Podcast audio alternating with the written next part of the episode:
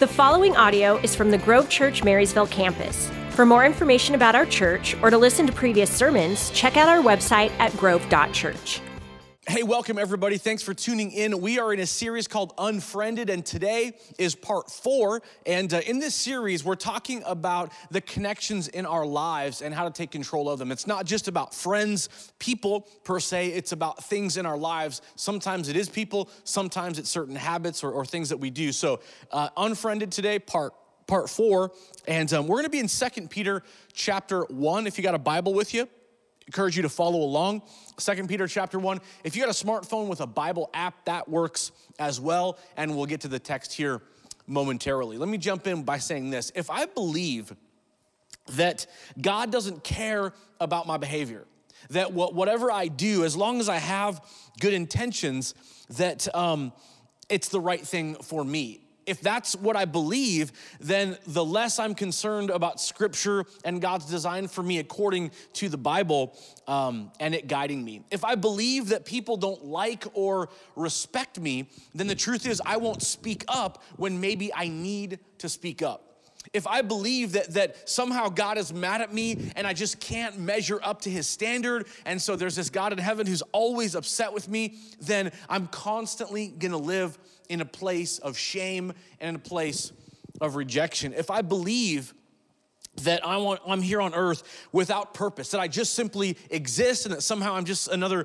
amoeba flung onto a giant rock in the middle of space, then my value as a person is significantly diminished. If I believe that I'm forgiven and that I'm empowered by a loving and an amazing God that's Lord of the universe, then that changes my sense of identity, my sense of confidence, um, my ability to, to live with a certain purpose and a certain security. Because you go, what is the point of you saying all this? Because what I believe determines how I behave. And so I, I, talked in part one of this series about a documentary that's been out for six or eight weeks now called The Social Dilemma.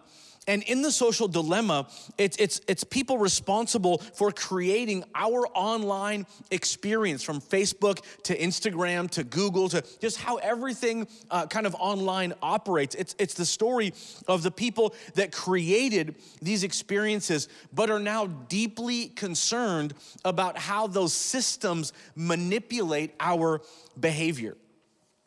Jason Thacker um, is, a, is a follower of Christ who's writing from a Christ centered perspective when he mentions in a certain article about a flaw in the film. He says this The social dilemma is helpful in highlighting some of the fundamental ethical problems of social media algorithms, particularly as they serve profit driven corporations. Yet, listen, it fails to address the core problem. In the opening scene, the interviewer asks various experts a simple question So, what's the actual problem here? Many respond in awkward silence as others fumble around with half baked answers. In a moment of honesty, Harris admits that there are so many problems he doesn't even know where to start. Even though this question is posed to spark curiosity in the viewer, it encapsulates a major shortcoming in the film. The interviewed experts focus on the many symptoms associated with social media and its outsized influence, but they don't pinpoint the underlying cause of the disease. The Christian worldview actually has the answers these leaders can't seem to locate the deep seated nature of sin, which infects all aspects of humanity, including our technological tools. In contrast to the Christian call to orient one's life around loving God and neighbor, sin orients us around personal autonomy and serving self. The me centeredness of sin led to the creation and addictive popularity of curated I worlds in the first place. Let me go back for a second and walk you through this. If indeed what I believe determines how I behave, then think about this kind of picture when it comes to social media and how we're being influenced. Okay, think for a moment about a master sculptor that's working on a stone. They're, they're, they're carving and, and, and they're sanding and, and they're scraping and, and polishing until it's finished. You and I are daily being shaped. But here's a question Will the end result, result be misshaped? Because of sin and our inability to identify it or our inability to recognize that God, as the master sculptor, has given us a roadmap for how we're called to live in order to be shaped the right way and in order to become who we're supposed to become for a world that desperately needs our message, the good news of Christ. If, if indeed what we believe determines how we behave, let me, let me walk you through this a little bit further. Going back to this article by Jason Thacker, he says this. But true change will not come until we admit these technologies did not operate in a morally neutral vacuum, but within a pervasive environment of sin. Many of the film's experts cast the battle for our souls as an unfair fight, wherein most of humanity is simply outmatched by the power of a few tech companies. While there is some truth to this view, listen to this, we can't abdicate responsibility and shift the blame for fake news, polarization, and other maladies solely on these technologies without acknowledging, listen to this, I love this phrase without acknowledging that these tools actually function like jet fuel poured on a society already aflame with sin. Okay? So let me let me say this again. Our belief about sin changes our behavior. If in the social dilemma, they, they point to the addictive nature of social media and the dangers of what it can do, those are only symptoms of the core problem of sin. And when sin is the core problem, you and I ought to always be aware that what sin does when we don't understand it is orients ourselves into self. It's ongoing, selfish, in looking behavior. That's what sin does. Now, the, the other side of it is this our belief as followers of Christ should be orienting ourselves toward God and others. Love the Lord your God with all your heart, soul, mind, and strength, and love your neighbor as yourself. If you want to deal with the issue of sin in your life, then look at what God has done through Christ. And in his great love for you, he, he asks, Will you love him back by living in a place of surrender to the Son? And by living in surrender to the Son of God, Jesus Christ, you and I live in surrender to his plan of loving others before ourselves. See, there's a vast difference in this conversation. So here, here's where I want to go. In 2 Peter chapter 1, Peter writes some words that I want you and I to follow here as, as we navigate through this message. He says this, 2 Peter 1, starting in verse 5. For this very reason, Make every effort to add to your faith goodness, and to goodness, knowledge, and to knowledge, self control, and to self control, perseverance, to perseverance, godliness, to godliness mutual affection and mutual and to mutual affection love. For if you possess these qualities in increasing measure they will keep you from being ineffective and unproductive in your knowledge of our Lord Jesus Christ. But whoever does not have them is nearsighted and blind, forgetting they have been cleansed from their past sins. Therefore, my brothers and sisters, make every effort to confirm your calling and election. For if you do these things, you will never stumble, and you will receive a rich welcome into the eternal kingdom of our Lord and Savior, Jesus Christ. Let's pray. Father, I pray you would open our eyes today. I pray you would open our hearts today, God, that the power of what we believe deeply impacts how we behave. And Peter reminds us here's some principles, here's some character traits, here's some virtues that we've got to be wearing all the time.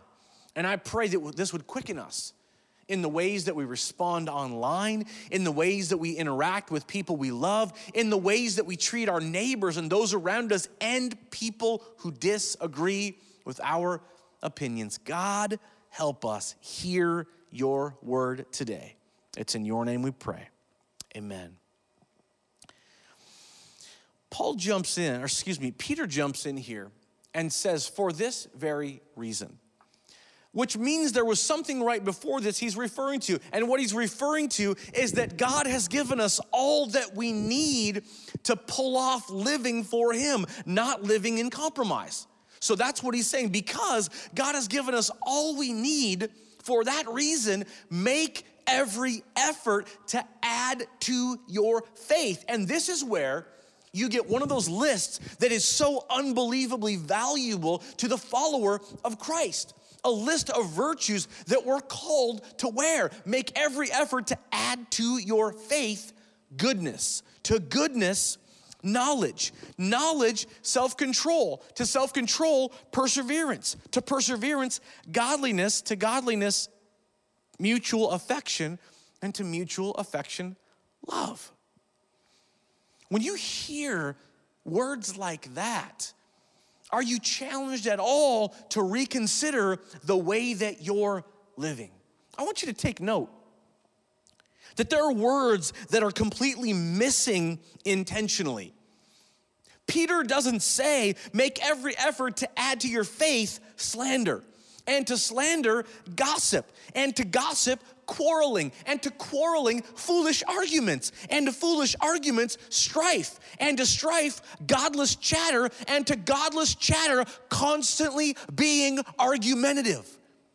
I read that because it sure seems like in the world that you and I live in, that is more and more polarized and more and more divisive every day, those seem to be the traits of so many that would say, I'm a follower of Christ, but I'm argumentative. I'm a follower of Christ and I love to quarrel. I'm a follower of Christ and I jump headlong into foolish and stupid arguments, even though the list here I'm reading now are things in Scripture that say you and I are called to avoid. Make every effort to add to your faith goodness. And to goodness, knowledge, spiritual knowledge. Over and over, we have this list of virtues. Self control, how's that going for you? Perseverance, this sense of not giving up on who God is calling you and I to become. Godliness, mutual affection, and love. And Peter says, make a decent effort. Make a pretty good effort. Make a strong effort. Do your best. No, no, no. He says, make every effort. Are you, am I making every effort to add to my faith? And you can read the list again. Verse 8 says this For if you possess these qualities in increasing measure, they will keep you from being ineffective and unproductive. Let's go over it again. What's ineffective and unproductive? Well, that would be making every effort to add to my faith slander and to slander gossip, and to gossip quarreling, and to quarreling foolish arguments, and to foolish arguments strife, and to strife godless chatter, and to godless chatter ongoing being argumentative. Want to be ineffective? Live that list. Want to be unproductive? Make excuses for why that list applies to you. But if you want to be effective, if you want to be productive, add to your faith goodness, and to goodness, knowledge, and to knowledge, self control, and to self control, perseverance, and to perseverance, godliness, and to godliness, mutual affection and to mutual affection, love. What you believe determines how you behave. If you believe that Peter's got some wisdom here, then you and I need to consider what it looks like to heed that wisdom so that we can be effective and productive. This is one of my favorite promises. This is where we find that sense of purpose in our lives. Peter says if you want to be purposeful, if you want to live intentionally, if you want to do the right things, become the right things, walk in the right things, then what you believe will determine how you behave. And Peter is saying, Believe me when I say this is a great list. Believe me when I say surrender to these virtues, not those vices and excuses. He says, But whoever does not have them is nearsighted and blind, forgetting they have been cleansed from their past sins. I was thinking about this recently because there's something about being in Christ for a season of time that it becomes so easy for you and I to lose that sense of, of deep gratitude for all we've been forgiven of. To lose that sense of wonder at our slate being wiped clean and our ability to find God's grace and, and the work of His Spirit in our lives. There's something amazing about watching a young believer in Jesus begin to learn to walk as a Christian.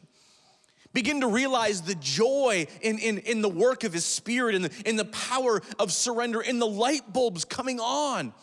As Scripture becomes clear, as a worship song comes alive in their hearts when they're sharing the story of their baptism and you get to see that sheer joy and passion and power although there's plenty of ignorance in that tank there's a whole lot of obedience that it's easy for you and I to lose sight of we forget it becomes old.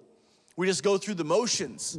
We're just living life eking by.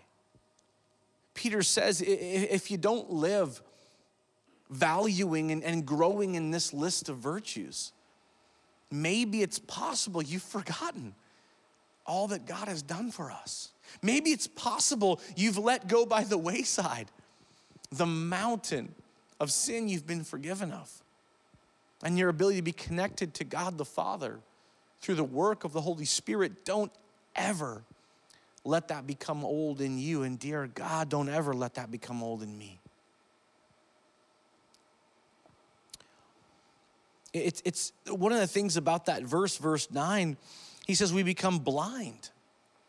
And so many times in scripture, when it talks about this idea of blindness, it's the idea of, of people who aren't believers in Christ not following what God desires, not surrendering to the message of Jesus, spiritually blind. But here, Peter says something kind of unusual.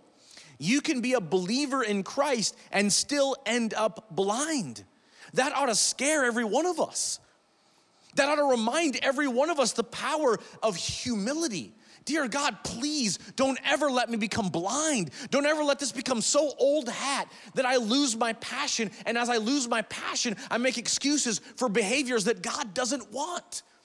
And all of a sudden, it's the blind then leading the blind. And Jesus says, when that happens, they fall into a pit they end up injuring themselves. They're wounded. They don't even know what happened. Verse 10 Therefore, my brothers and sisters, make every effort to confirm your calling and election. Did you hear that? Remember what he said in verse 5? Make every effort. See, he says it again right here. Therefore, in light of what he just said, once again, make every effort. He says to confirm your calling and election. You go, well, what does that mean? All he's saying is continuing to find the joy in growing in your faith and godliness and, and knowledge and perseverance and mutual affection, that whole list. There's a sense of, of confidence as we continue to grow and walk that out.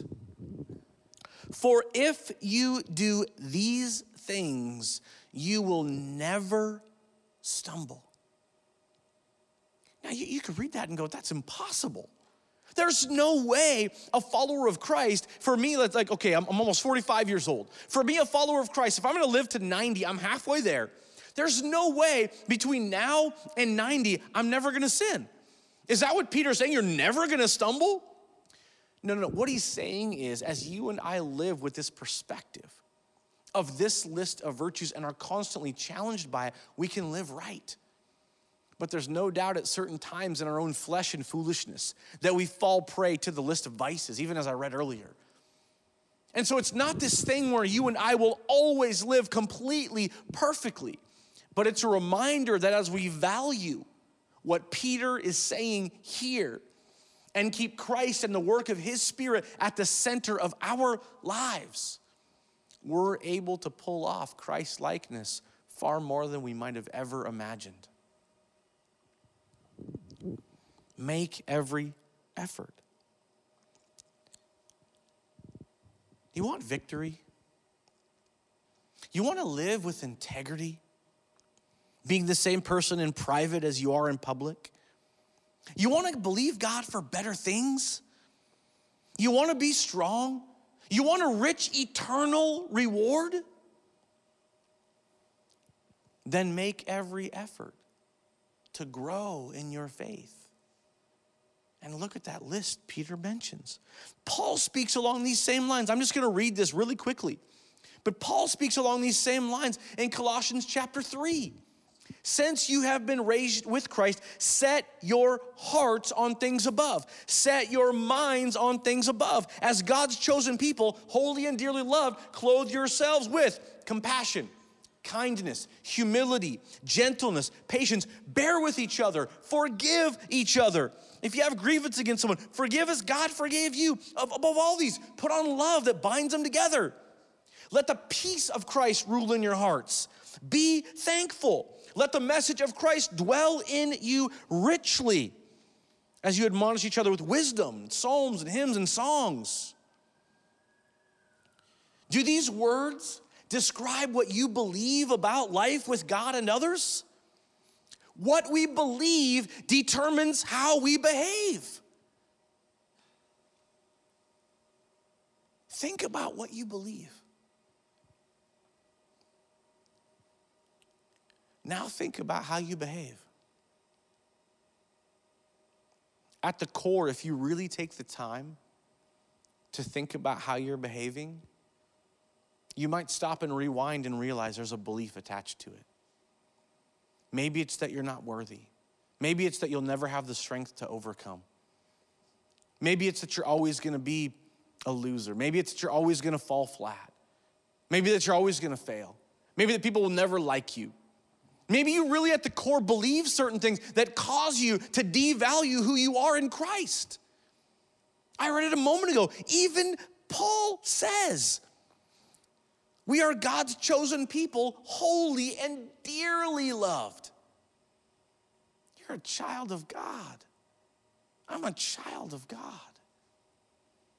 And I believe I've got a huge, big, awesome, amazing God that cares deeply about me and has plans for me. That's why when I can take a step of faith and I can sit there and go, I don't know what's gonna happen, but here goes nothing. The reason I can do it is because I believe God will meet me as I step out in faith. And even if at some point I fail as I try, I still believe God's gonna honor me taking a step. Why? Because He's a big God with big plans for our lives. Big doesn't always mean you're rich and famous. Big doesn't always mean conquering a nation. Big doesn't always mean the CEO of a giant corporation. Big doesn't always mean something earth shattering and, and, and you know front page news. But nevertheless, for every one of us, I believe a big God does have big things for each of us. What do I believe about God? What do I believe about myself in light of God? And what do I believe about other people?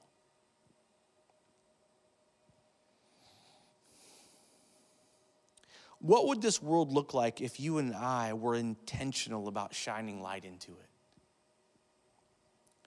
What would this world look like if you and I lived more self controlled than we do now?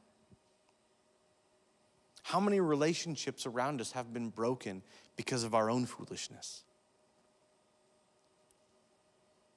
What would this world look like and how would it be impacted if you and I fought for mutual affection and love and greater faith? Are you growing in faith, in godliness, in knowledge, in self control, in perseverance, in goodness and mutual affection and love? Is my time invested in loving God and loving others?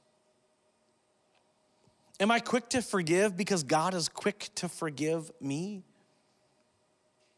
Am I generous with my resources, realizing I'm a steward of something beyond just this world but eternity? Am I walking the way Peter is challenging me to walk? As we think about what we believe, you can bet it determines how we behave. And my hope would be that as you and I walk away from a message like this today, we are constantly being challenged about what in the world our behavior is and where is that coming from because at the core it's why it's unbelievably essential to make every effort to grow in the list Peter gives us.